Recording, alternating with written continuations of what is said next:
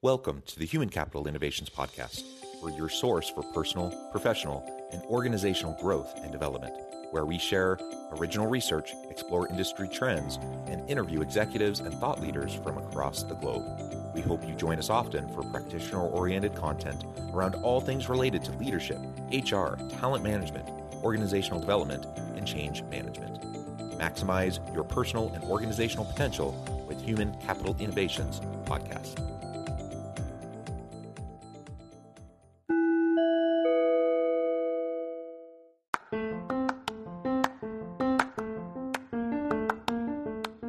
You enjoy the Human Capital Innovations Podcast? Enjoy ad-free listening by going to the Patreon page, and please consider contributing even at the producer or sponsorship level. And please leave a review. Thank you for your support.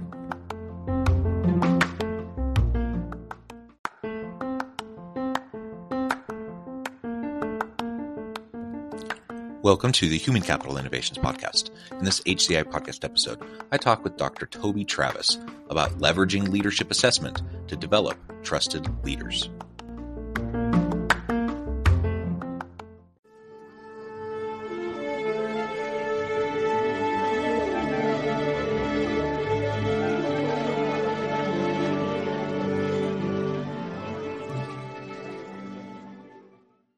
Dr. Toby Travis, welcome to the Human Capital Innovations Podcast.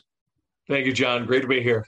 Yeah, it is a pleasure to be with you today. I'm super excited to have a nice conversation around leadership development and leadership assessment to use as a means of developing trusted leaders. As we get started, I wanted to share Toby's bio with everybody. Dr. Toby Travis is the head of School for the Village Christian Academy, founder and developer of TrustED, a research and evidence-based framework for school improvement focused on developed school leaders. The framework serves as the basis for the TrustED School Leader 360 assessment, which schools worldwide utilize to inform improvement initiatives. Author of TrustED, The Bridge to School Improvement, named Book of the Month in November of 2021 and nominated for Book of the Year in 2021 by the Magic Pen. He's written many articles. His work has been featured in Forbes, CEO World Magazine, eSchool News, Authority Magazine, Businessing Magazine, and others. And really, I could go on and on, Toby, but I'll pause there and give you a chance to share anything else with listeners that you would like to highlight or share by way of your background or personal context.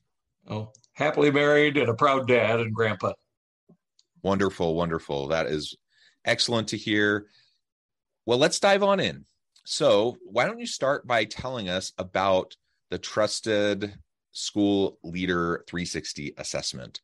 Tell us a little bit about the origins of that, what it is, and then we can get into talking about that assessment specifically on how you can develop trusted leaders, but also just this idea generally about how we can leverage assessments in the development process as we try to build the leadership capacities of our people. Well, as you're, I'm sure, aware, John, there has just been so much research and work that's been done on the importance of trust and leadership. I mean, that's not a new concept at all. And in fact, when I was going through my doctoral program, my area of focus and work was, what does that look like specifically in a school setting? And so what are the specific behaviors, competencies, attributes of leaders that will result in successful schools and in multiple ways of defining success? In fact, what came out of the research, the number one indicator of school success is trusted leadership.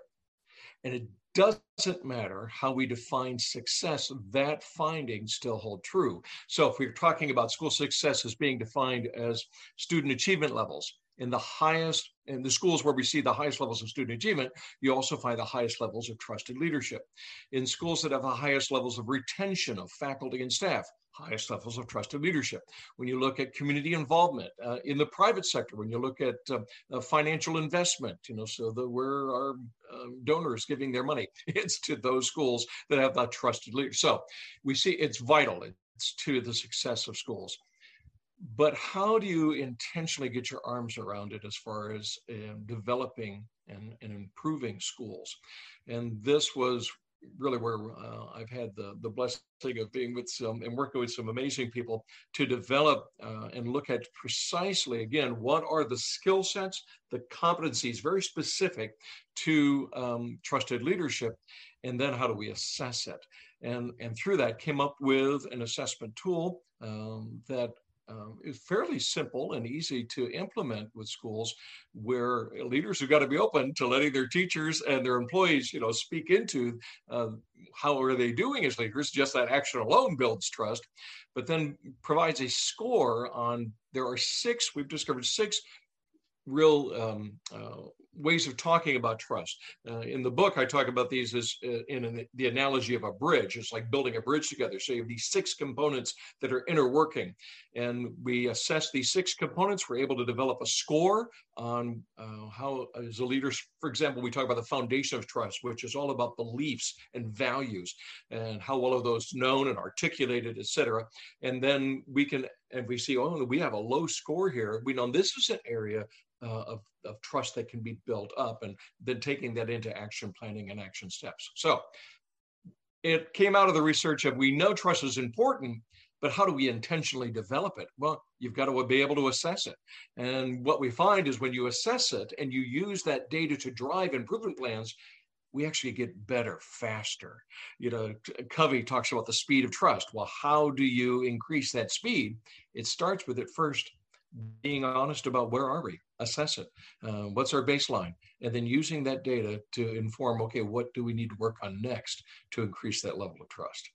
Yeah, that's fantastic. And of course, your context is a bit unique in that you're working within schools, but everything you just described is completely applicable to any organization. And organizations of any type, of any size, any industry, they need trusted leaders.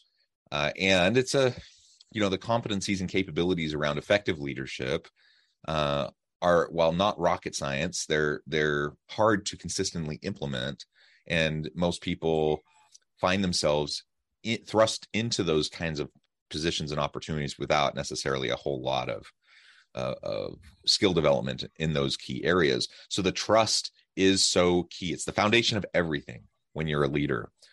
Whether, again, regardless of the organizational type, regardless of the size, any of those factors, the day-to-day kind of operational reality is different, but those core elements of leadership are going to be consistent, and trust is still going to be super, super important. So I appreciate you laying that out for us and describing a little bit about those different factors. Do you see people utilizing this? Do you see organizations and leaders utilizing this assessment outside of the school system?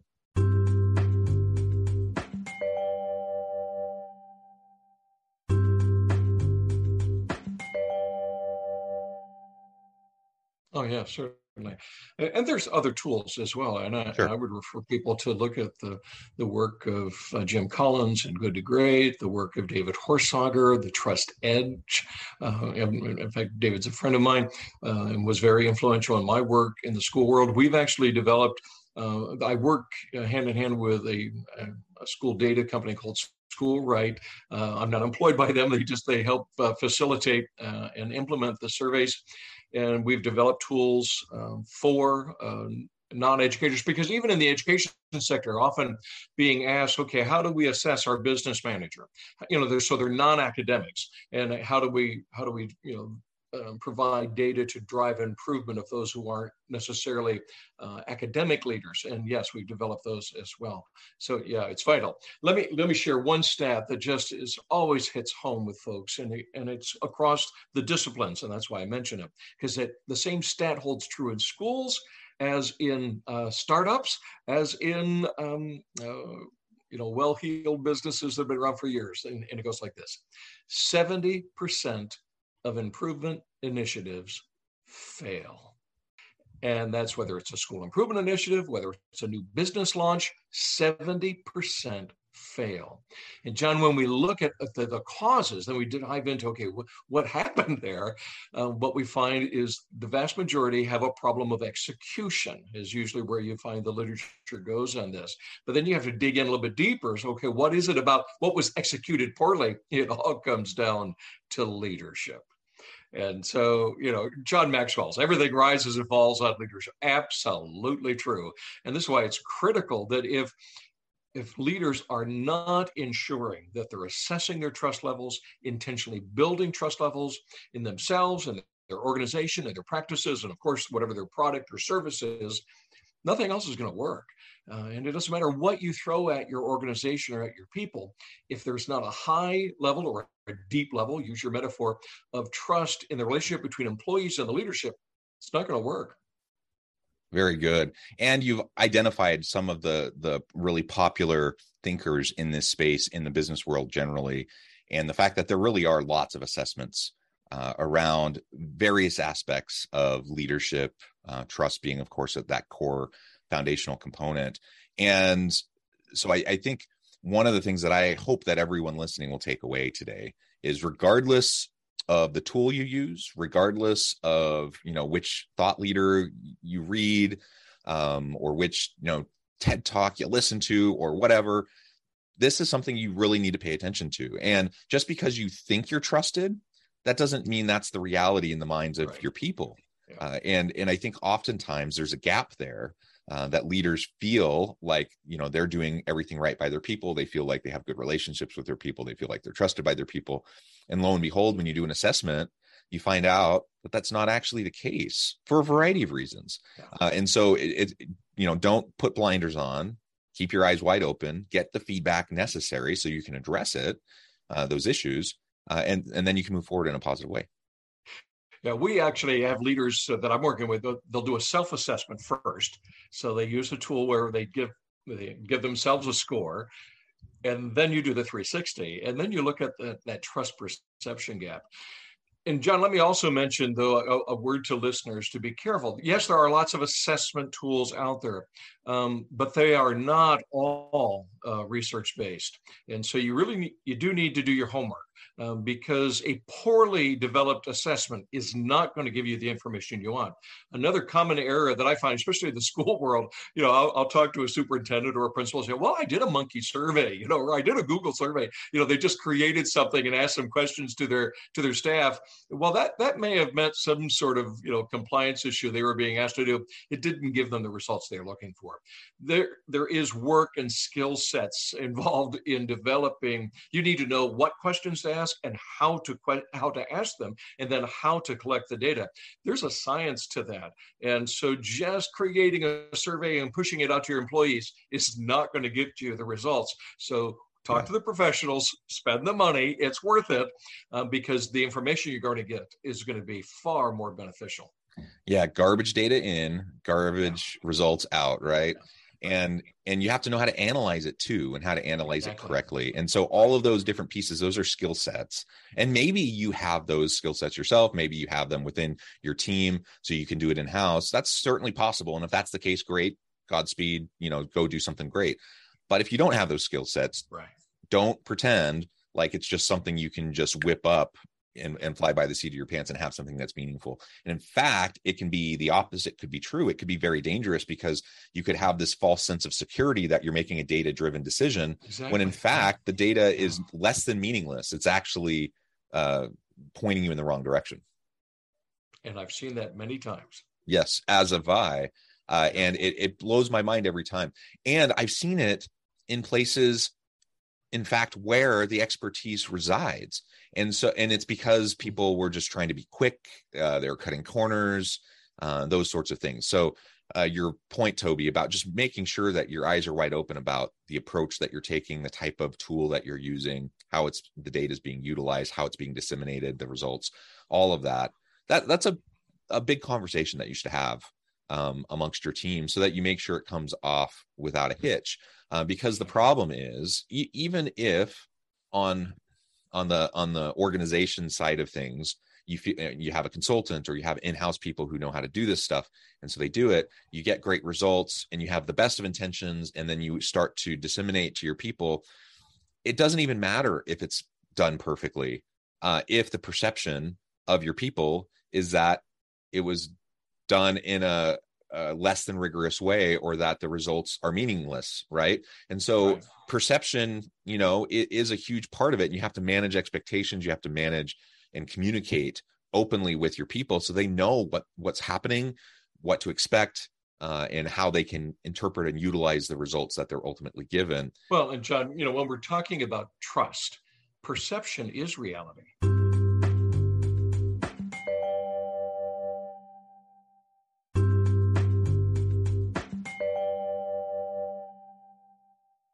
You're absolutely true.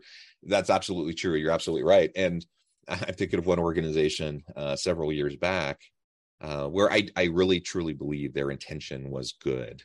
I think they were, they were using an annual engagement survey, which measured much more than engagement. It measured all sorts of things, and including trust-related variables related to the C-suite and senior leaders in the organization and some of those sorts of things. So there was a lot of really potentially good information in there. And I think they worked with a consultant to develop it. I think they did a lot of those things right. And ultimately, I think it was a decent tool that they used. They implement it, they get the results back.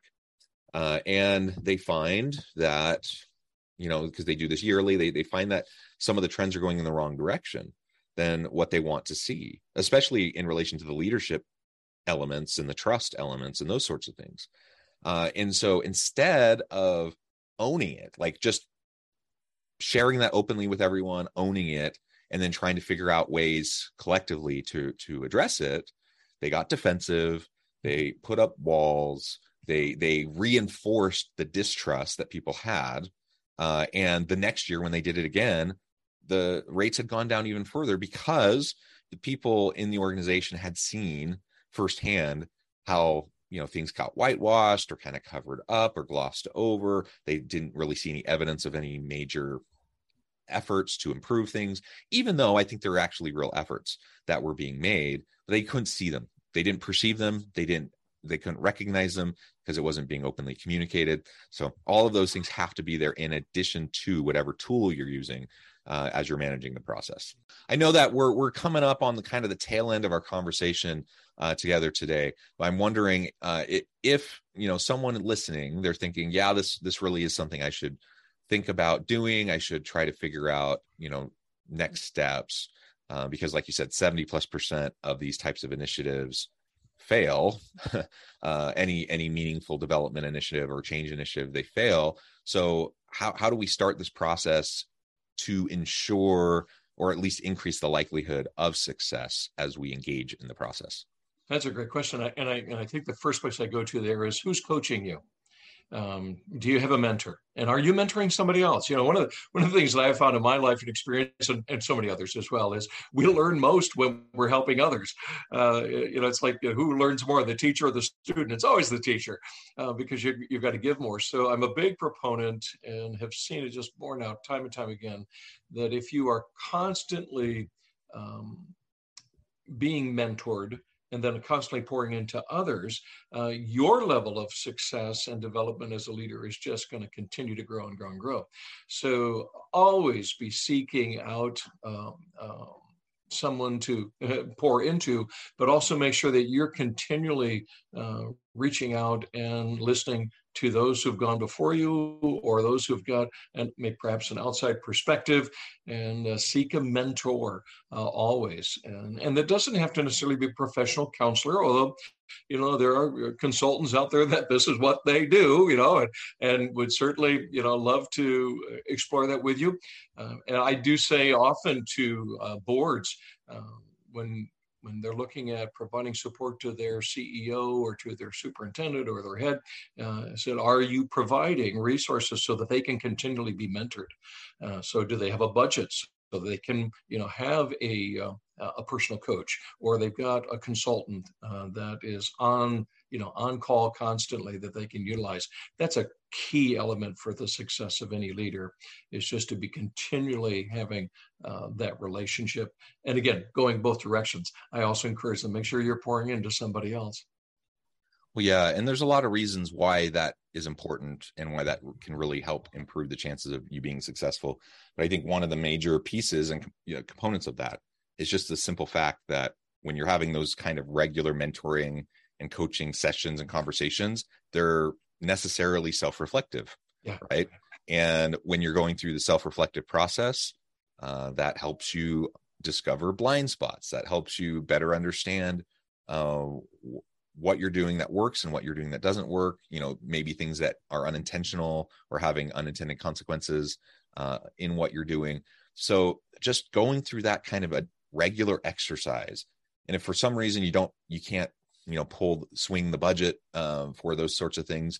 At a bare minimum, you should be regularly scheduling quiet time to contemplate, maybe to journal, to practice that self-reflection, to read. Yes, yeah. Read and apply and think about deeply what you're reading from other great examples and people who have had a wonderful experience. So there's lots of ways to get this.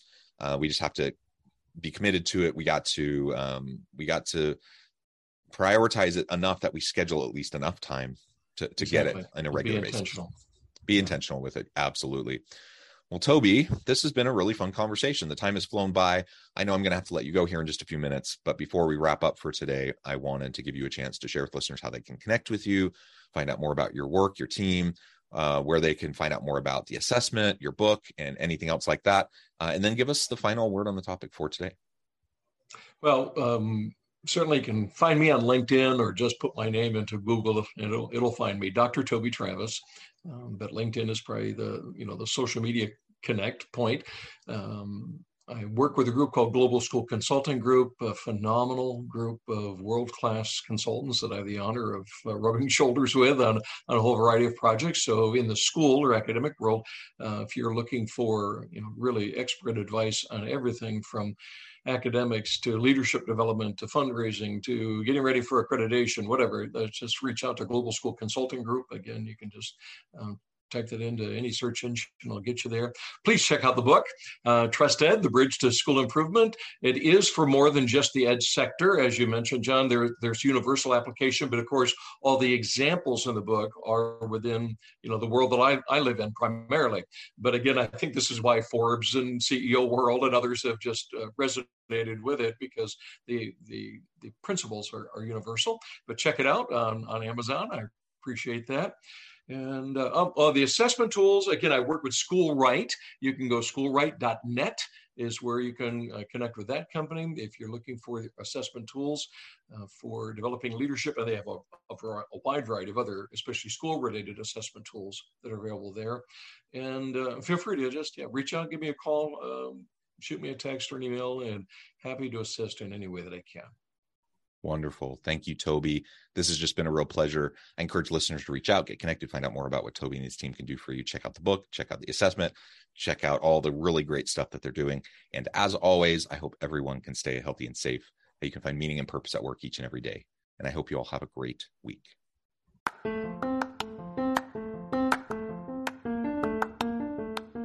you enjoy the Human Capital Innovations Podcast? Enjoy ad-free listening by going to the Patreon page, and please consider contributing even at the producer or sponsorship level. And please leave a review. Thank you for your support.